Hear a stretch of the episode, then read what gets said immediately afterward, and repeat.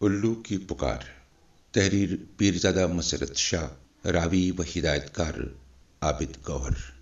الو بہت بدنامی زمانہ پرندہ ہے۔ نحوست کا ذکر کرنا ہو یا کسی کی بدتعلی مذکور ہو، الو کو کہیں پر بھی غیر حاضر نہیں رکھا جاتا۔ شاعروں نے بھی مصیبت، ادبار، دلدر بدتعلی بدقسمتی، کم بختی، شامت نامبارکی، بدشگونی، ناسازگاری، ناموافقت، برا اثر وغیرہ کے لیے بھی الو کو ہی استعارہ بنا کر پیش کیا ہے۔ ہندوؤں کی دھارمک کتاب اتھروا ویدا سے اقتباس ہے کہ الو منحوس ہوتے ہیں، جو زندگی کے کسی بھی شعبے میں اثر انداز ہو سکتے ہیں۔ یہ بات قابل غور ہے کہ کسی کو عقل کا کمتر یا بیوقوف کہنے کے لیے اس پرندے کا نام کیوں لیا جاتا ہے؟ حالانکہ انسانی نفسیات میں یہ بات شامل ہے کہ بڑی آنکھوں والا اور بڑے سر والا انسان ذہین سمجھا جاتا ہے۔ لیکن الو کی آنکھیں بھی بڑی ہوتی ہیں اور سر بھی بڑا ہوتا ہے۔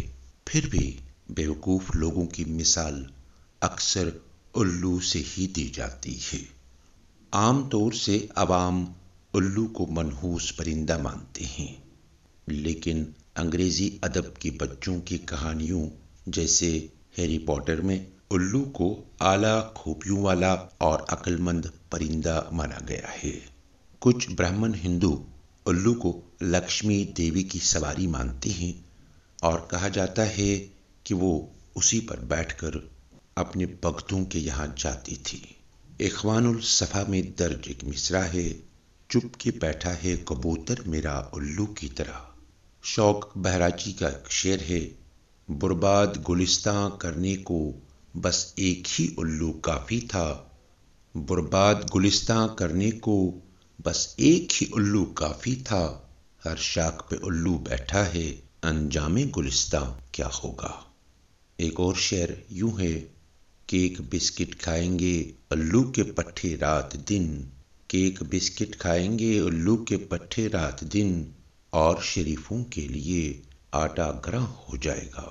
یہ شعر تو کمال کا ہے، جہاں موجودہ منظر نامے کو خوب درشایا گیا ہے۔ تمام بڑی لغات میں اس معصوم پرندے کے لیے تھوڑے سے الفاظ کے ہیر پھیر کے ساتھ تقریباً یہی کچھ دیکھنے کو ملتا ہے۔ ایک پرندہ جو انسانوں سے دور، ویرانوں میں رہتا اور منحوس سمجھا جاتا ہے اور جو عموماً دن میں سوتا اور رات میں ہوکتا اور مختلف وحشتناک بولیاں بولتا ہے، محاوروں میں بھی بیچارے کو وہمی صورت میں ہی پیش کیا گیا ہے۔ الو کا پٹھا، الو کی دم، اپنا الو سیدھا کرنا، چلو میں الو وغیرہ۔ اب ہم یہ دیکھیں گے کہ کیا یہ معصوم پرندہ واقعی منحوس ہے؟ یونان جسے ساری دنیا علوم کی آماجگاہ سمجھتی ہے، نے اس پرندے کو اس کی ذہانت پر قومی پرندہ مانا ہے۔ سپارہ دل نامی ایک کتاب میں خواجہ حسن نظامی نے اس کے اوصاف گناتے ہوئے لکھا ہے کہ الو کی زندگی بودباش باخدا ایک تارک دنیا درویش کسی ہے۔ وہ آبادی سے گھبراتا ہے اور خلوت اور تنہائی اسے پاتی ہے۔ الو سارا دن ہریس پرندوں کی مثل، پیٹ کی خاطر در بدر مارا مارا نہیں پھرتا، بلکہ وہ اجاڑ اور غیر آباد کھنڈروں میں نشیمن بناتا ہے۔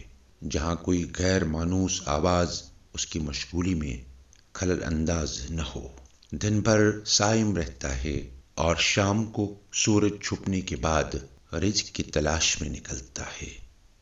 جو ہی حق تعالی شکار کے چند لقمے دلوا دیتا ہے، جن سے روزہ افطار کر کے کسی ٹوٹے ہوئے گنبد یا جکی ہوئی دیوار پر آ بیٹھتا ہے اور ہو ہو کے نعرے لگانے لگتا ہے اور اسی اسنا میں صبح ہو جاتی ہے۔